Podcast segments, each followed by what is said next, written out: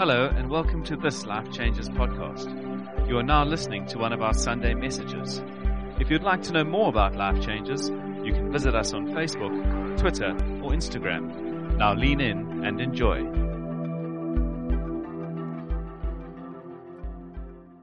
Tonight, I get the privilege of diving straight into just giving us a teaser, a taste of what the series holds for you and I. And I pray that tonight will sp- spark excitement in your heart to lean more into what God has for us in the series. So, we're going to go to our main anchor verse. It's found in Philippians chapter 1, verse 27. I'm going to read it first for us, if you're okay with that. Here it goes. It goes like this No matter what happens, conduct yourself in a manner worthy of the gospel of Jesus Christ. Mm, sounds good, eh? It's going to sound even better now because you're going to say it with me. Are you ready? We're going to read it all together when I count to three. One, two, three. No matter what happens, conduct yourself in a manner worthy of the gospel of Jesus Christ. Sheesh, you guys are good, eh? Wow, amazing. Why don't you turn to your neighbor, we're very charismatic here, and say to him, no matter what. Good. And now I've seen a few of you have ignored some people on your other side. Why don't you tell them, I owe you a coffee afterwards? or a pancake. There are pancakes on sale, so you might need to buy one of those for ignoring them, you know? But this evening, very quickly, I want to give us some context of the, this great book, this letter. So, three questions you need to ask. And when you're reading the Bible, it can get quite confusing at times. So, three questions that are helpful to ask as you engage with any passage in the Bible is number one, who wrote it? Number two, who was it written to? And thirdly, why did they write it? Great questions to have in your back pocket as you engage with the Word of God. So, let's go to the next slide, Andres, if that's possible. And we find out these three questions. I've answered them for you. How amazing. You just, just have to listen. And then you go, wow, don't have to do any work. Easy here. First, first answer is who wrote it? Was a man named Paul. And this incredible guy, Paul, was a Jew of Jews. He was Jewish through and through. And actually, he gives us a brief synopsis of who he was in Philippians itself, chapter 3, verse 5 and 6. it says this Paul talking, I was circumcised when I was eight days old. They start them young. I'm a pure blooded. Come on, guys, it's Sunday night, man. It's church, please. I'm a pure blooded citizen of Israel and a member of the tribe of Benjamin, a real Hebrew, if there ever was one. I was a member of the Pharisees who demand the strictest obedience to the Jewish law. I was so zealous that I harshly persecuted the church. And as for righteousness, I obeyed the law without fault. This is who Paul was. Paul was a legalistic, Pharisaical Jewish man who was faultless in his own eyes. And so much so that the, the extent of his pursuit of, of being right with God in his own strength led him to getting intense hatred for the church. People who called themselves Christians, who trusted not in their own strength to obey the law, but in Jesus. It riled him up so much that he became famous as a persecutor of the church. So much so that actually, he actually, in fact, made a living from killing Christians. His, his modus operandi was to round them up and to murder them. That was Paul's job. So, straight on the outset of this series, I want to tell you this. If you think you are too far gone, or you say, I, I, You don't know, Gabe, the things that I've done, I want to tell you this. If you haven't murdered Christians yet, you're not too far gone. But are you wait, wait here? Maybe one or two have slipped in and go, Oh, even if you have murdered Christians. Let me tell you this God used that guy who murdered Christians to write the majority of the New Testament. No one is too far for the grace of God. No one is too far for the grace of God. The good news, and that's what we have to put in our heart, because actually, Paul, in our modern day context, would have been like a member of ISIS. Somebody who was taking joy and pleasure and getting plaudits for killing Christians, people who didn't believe what he believed. So we've got to actually not hate them, but pray for them because I, want, I believe that God may, may be about to raise up a man, another Paul, out of that group. Meet that man in that, that ISIS group. Uh, so open his heart to Jesus, and he'll take the gospel where no one else has been able to go before. We've got to be praying for these people because God works in the things of impossibility. That's where he begins. But incredible, this man Paul, that's who he was, a murderer of Christians. But in Acts chapter 9, he meets God. He meets Jesus in, in reality in an incredible way as Jesus reveals himself to him. And Paul is forever changed. He's a different man. From Acts chapter 9, it's a book in the Bible in the New Testament, which is, the, the, in the sense, the storyline behind all the letters that Paul writes after that. Acts chapter 9 is when Paul meets Jesus and his life is forever changed, 180 degree different. He leaves the old behind and he walks into the new, as many people have decided to do tonight. Acts chapter 10 to 12. What happens is those, those three years, there's three years in those three chapters, and Paul, he, he, he after getting saved, he stays in Jerusalem and Damascus and he preaches there and he meets the other uh, apostles and disciples. But then in Acts chapter 13 to 15, he gets set apart and his ministry begins. And Paul and Barnabas and a whole other crew of, of, of supporting acts end up taking the gospel for the first time outside of the greater Jewish jurisdiction. So, for the first time that the gospel left Jerusalem for, in, a, in, a, in a great area was through a man named Paul, who was once a murderer of Christians. Amazing. Waiting for that guy to take it uh, forward. So, Acts chapter 13 to 15, we see Paul's first missionary journey. Then, Acts chapter 16, where we pick it up tonight, is his second missionary journey. This takes place in AD 51 to AD 53. And that's where we pick up tonight the second part. This man, Paul, who is now called by God to take his gospel to people who had not heard it yet, arrives in the second place, Philippi, who it was written to. So, very quickly, the, the, the area Philippi is in modern day Greece. And that area is where uh, was a, a, Roman colony, but it's where East met West, where Europe and Asia collided. That it was, it was like the gateway city to, to the rest of Europe. And Paul arrives there, and in Philippi, there was not one predominant culture. You would you'd be, you'd be hard pressed to find a local Philippian there. There were people from Rome or further afield, and, and people from the, the, from the east who had come as businesses because business brought them all together in this melting pot. And it was, I can imagine something like Cape Town. Because in Cape Town, I meet many people and I go, Hello, where are you from? They say, I'm from Joburg. Then you meet the next person, Where are you from? I'm from Durban. Where are you from? I'm from Zimbabwe. I'm from. And it's like, Are there any locals here in Cape Town? If you are from Cape Town, give us a wave. How many, how many of you? Very nice. Wow, like three or four of you. Brilliant, eh? You guys should form a club or something. Wow, man. Very good to have you here, Cape Townians. Thank you for coming. It really is good to have re- real born Cape Townians here. Hopefully, all Stormers fans. Eh? Hopefully, eh? Just checking. Just checking. Good. But you see, in this, in this culture, there was a melting pot. There was no uh, predominant culture because it was a transient city. It was like students, and then because of the, the, the, education system and business owners coming in and out, in and out. And it was this transient city. And not only, but the reason why it was like this, it was because it was a prosperous trading city. They had many gold mines and trading ports where, where much business was conducted. But the spiritual climate in this area, the city, was that you would also, instead of not only finding any locals, you probably would be hard pressed to find any Christians. The reason why? Because the gospel hadn't got there yet. There actually were no Christians in Europe yet. This was the climate Paul went into. But actually, because there was a lot of different ideas and philosophies in one area, there was every other spiritual expression under the sun in Philippian, in Philippi, except Christianity. And what happened because of that, uh, with the tensions and all the group, when you put a people, a bit of a bit of a melting pot of people together, what usually happens is racial strife, economic oppression, and spiritual confusion. And this is the, the atmosphere Paul arrives into in this, in the city. So it's actually very similar to what I believe we find in Cape Town today. Can't be too much different. So the incredible thing for us is our nation. If we're honest, we look at our nation, racial strife, economic oppression, spiritual confusion. That's us. So, this book, written many, many years ago, has something to say to you and I today. Isn't that good news? Brilliant. But then we arrive in Acts chapter 16. So, if you've got time later in this week, go read Acts chapter 16. That is the, the birth of the Philippian church that Paul would, eight years later, write this letter back to.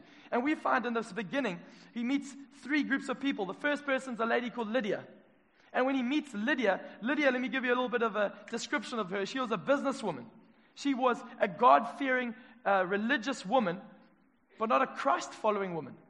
She wanted to do things right. She wanted to do things well and live a good life, but she hadn't found the giver of life yet. But this was a businesswoman. The, the Philippians tells us that she actually dealt in expensive purple cloth, which would have put her probably in the fashion industry. And I can imagine her being a fashion designer, uh, like a really top, top lady. And I would imagine in my head that she's probably like the, the, the judge on Philippi's next top model. That's probably who she was in my head. That type of woman. She was a go getter. And Paul meets her. And the, the Bible tells us that Paul preached, she listened, she got saved. She found Jesus. And the amazing thing is, the next thing says she took him home, and, uh, and, and the whole, whole family got saved. Her whole household got saved because Paul has arrived in the city with the gospel. So we find the first woman is a, a, name, a lady named Lydia. Secondly, we find a demon possessed slave girl, all in Acts chapter 16. And this, this, this girl is following Paul and Silas around after encounter with Lydia, and she's, she's speaking and, and causing quite a disruption. And I can imagine this girl, the Bible tells us, demon possessed slave girl, in our context probably was a psychic or a fortune teller who was being pimped out by slave owners. In my mind, she is young. She had probably walked away from her family many years before to seek her fame and fortune in the big city, the big city lights of Philippi. And she had got there and she fell in with the wrong crowd and they wooed her and promised her fame and fortune. Stick with us, it'll go well. But in, they ended up using and abusing her for her gift. And she got pillaged and, and used. And uh, this, she became enslaved by these people. And in this moment on the street, Paul turns around, confronts her, and casts out a demon and tells her the demon to leave her. The demon's been oppressing her, and she gets set free dramatically. And her life is never the same again. And we know this because her slave owners are so angry that the demon has left her, they have now lost the opportunity to make money from her. So they're so furious, not because she's been set free, but now their, their economic well being, the pimps are bummed. They're not happy anymore. So what they do is they cause a stir and they say, Who's this guy? turning things upside down. So what they do is they take Paul and his mate Silas and they throw them unlawfully into jail because Paul was a Roman citizen. Paul should have had a trial or if there was any charge at all, but he was just hauled and thrown into jail. And can I tell you, this man there in jail, sitting there, and what happens is uh, it says this what I would have been doing, if I'm honest, if I'd just been thrown in jail, if I've just preached a great sermon, somebody got saved, the whole family got saved, they invite us home for cookies and tea, really nice. Then we meet a slave girl, and Paul goes, goes all Benny Hinn on her, and this God does amazing things. And it's like, wow, I've got the power. And then the next thing is I'm in prison. I'm going, God, hey, what's going on here? Ah, come on. This is not fair. You know, I'm doing what you say. I've ended up in prison, and I'll probably be sulking if I'm honest. Is anyone else who probably agrees with me? Is this church? We can be honest, yeah? But what we find is Paul's not doing that. Paul and Silas, it tells us at midnight, when the night was darkest, with chains around their, their ankles and their wrists, they've been beaten. They are singing and praying hymns to God, or praying and singing hymns to God. And in this moment of worship, it says God met them, and an earthquake happened, and the earthquake broke their chains off, opened the prison doors, and they, they, were, they had the ability to walk out freely. Now, this is where we meet our third character, the third and final guy who finds uh, Christ because of Paul moving, coming to Philippi with the gospel. He was a jailer, a Gentile jailer. In my mind, this man was a blue collar worker who took pride in his job as a jailer, working for the Roman government.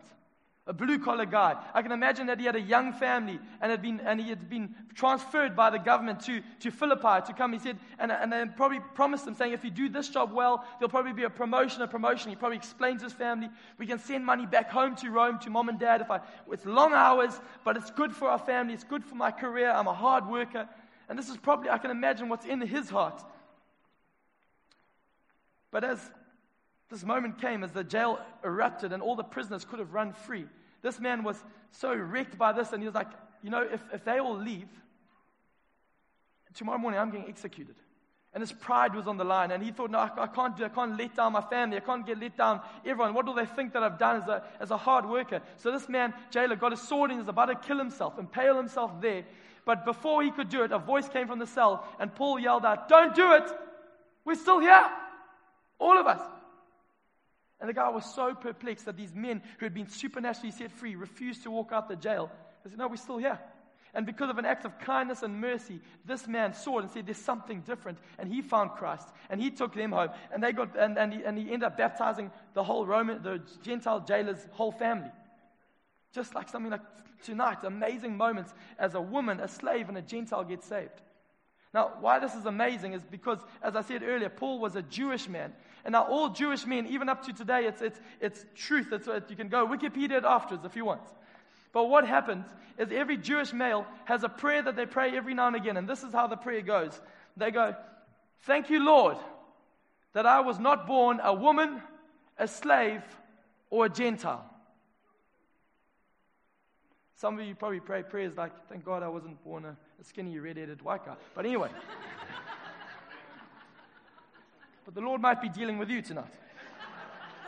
But the phenomenal thing is this Philippian church, the man of prejudice, the man who was angry at Christians, who was a Jew of Jew, who despised women, Gentiles, and, and slaves, the first three people of this church were the antithesis of what he really longed for. And God said, I'll use you to accomplish my ends. The gospel is much bigger than our prejudices. I love it. And it gets into the story. And this is how the Philippian church is born this melting pot culture. As God gets in, unites them. They've got no other common ground except the fact that the gospel gets in and a church is birthed. That's where we get to the third point tonight is purpose. Why did Paul write it? Eight years later, he was in Philippi in Acts 16, AD 51 to AD 53. Then he goes on other journeys. And, uh, and eight years later, in AD 61, we find Paul. You'll find it in Acts 28. He's thrown in jail again, unlawfully, unfairly. He's been put under pressure by, by people, and he's thrown into jail. And Paul then starts penning a letter to the Philippian church. Now, again, I don't know about you, but I can imagine if I was writing a letter and I'm going, the one thing that reminds me of this church is visit to the church was I was in jail when I started. I'm in jail now when I'm writing back to them. I'm going to be writing to them going, hey guys, your life's hard, eh? Suck it up. Heaven's waiting, I hope. Because really, this has been really hard. That's what I would write. But actually, the predominant tone of this message, this four chapter book, from a man in prison who has known beatings, who's known shipwrecks, who's known snake bites, who's known being isolated, being left by his friends, he writes a letter to tell them that they can have joy in every circumstance. This letter is about joy fundamentally. He thanks them for their partnership in the gospel. He tells them that you can have contentment in all things. He says like you can have the peace that passes all understanding. There's actually the whole reason for this book is to tell them that they can have joy in every single season. It's an amazing thing because a lot of all other books, Paul, uh, letters Paul writes, are to bring rebuke or challenge or correction or some theological uh, reminders. In this book, the only theology that really appears is in chapter 2, and the purpose of that beautiful theology that we'll get to in the series is actually just to be a practical reminder for them. Copy Christ.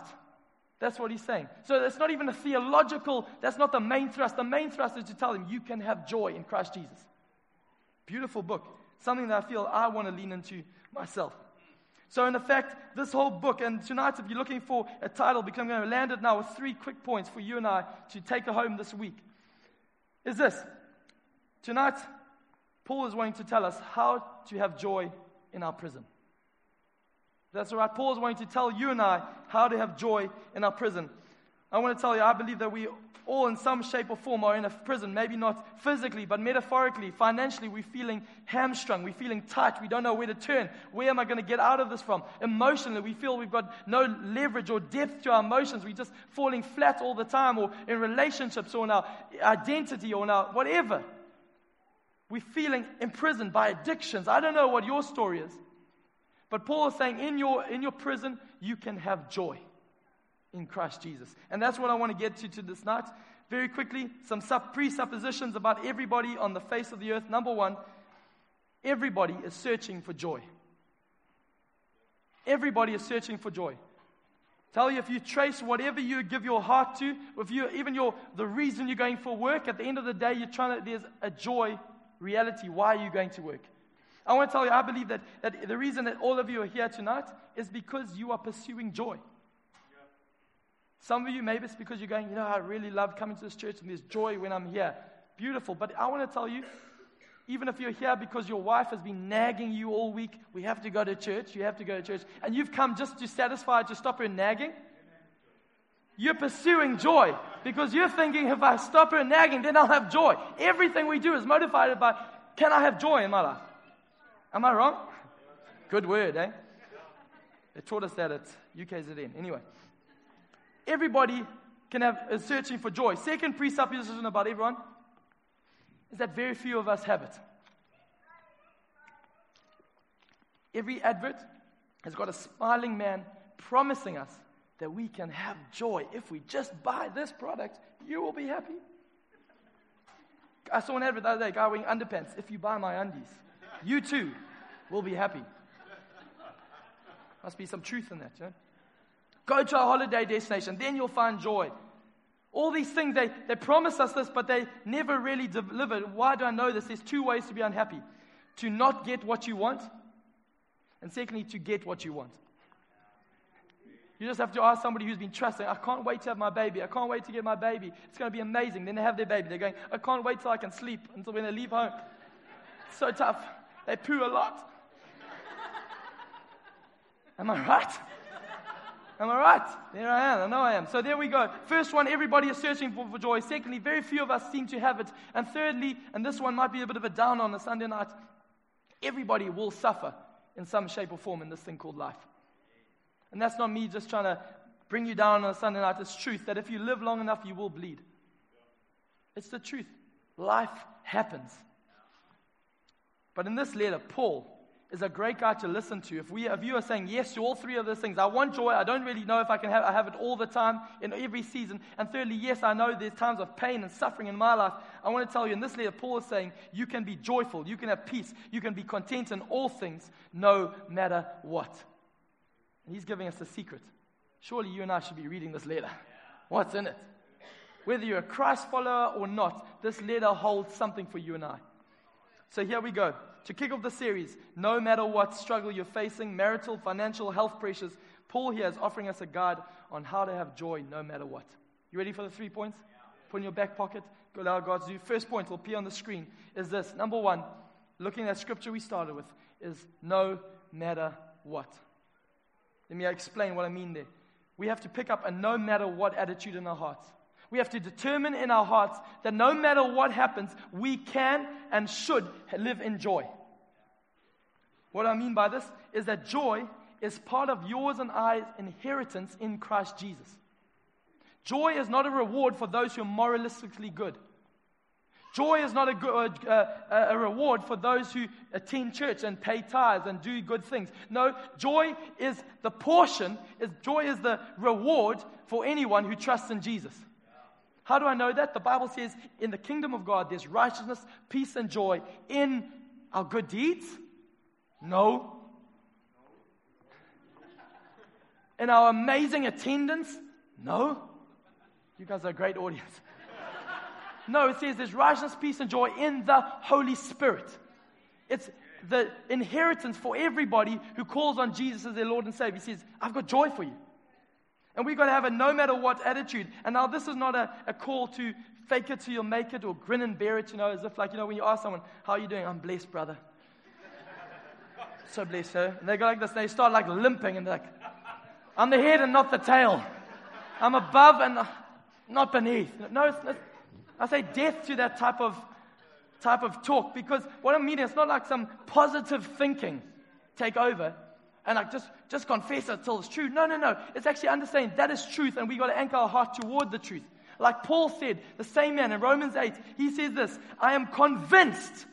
In other words, he could have said, no matter what, that neither height nor depth, nor life nor death, neither famine nor sword can separate me from the love of Christ. And this was a man who knew the depths, he knew the heights, he knew the famine, he knew the sword. He is qualified to say it. Nothing can separate me from the love of Christ. And we got to have that no matter what attitude in our heart. Let me explain this way. I'm a little bit excited. when I met my beautiful wife, Fiona, I met her, I was interested, and when I saw her, from the moment I saw her, I said in my heart, no matter what. that girl will be mine. She didn't know it at the time. But I said, come hell or high water, she was going to be mine. And then as we started a friendship, she told me, you know, hey, there's this guy. So a big dude, big muscles, six pack. He wrestles bears on weekends. he knows how to service his own car. You know, he makes his own biltong. I think he may have killed some terrorists in his life. And he likes me. I heard all this and this went over my head because I said, no matter what. You're going to be mine. Then she told me as I told her, listen, I, I, think we should, I think we should date, and we'd only known each other a short while. And she said to me, Gabe, we haven't known each other long enough. I said to her, No matter what. Because I determined my heart. And then came a, a pivotal moment where I met her grandma from Potchefstroom. Stream. Who could only speak Afrikaans. Not exaggerating. And she wasn't too sure of the skinny red-headed Engelsman. And I tell you, when she looked at me a little bit disapprovingly at first, I said, Mark ni sak wat ni.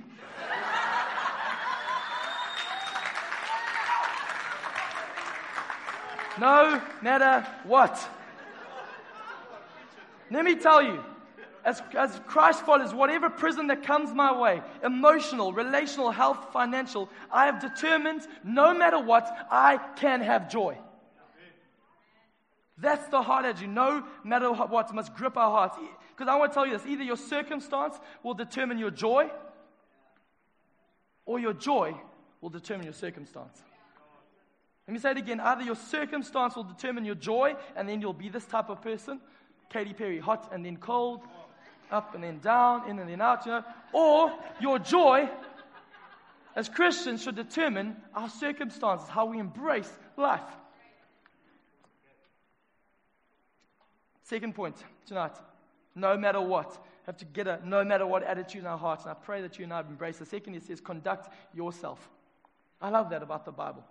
So clear. It says, conduct yourself. Yeah, I want to say this take responsibility. Your joy is not dependent on other people. Your joy is not dependent upon other people. Why do I say that? I've heard too many people say this. You know, he just ruined my day. My question to that statement is who is he and why have you given him so much authority?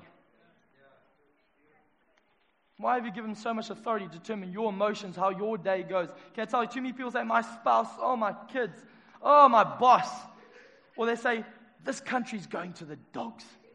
How can I have joy when uh, my news feed on Facebook is full of d- depression and oh, crime? And I'll say, no matter what, conduct yourself.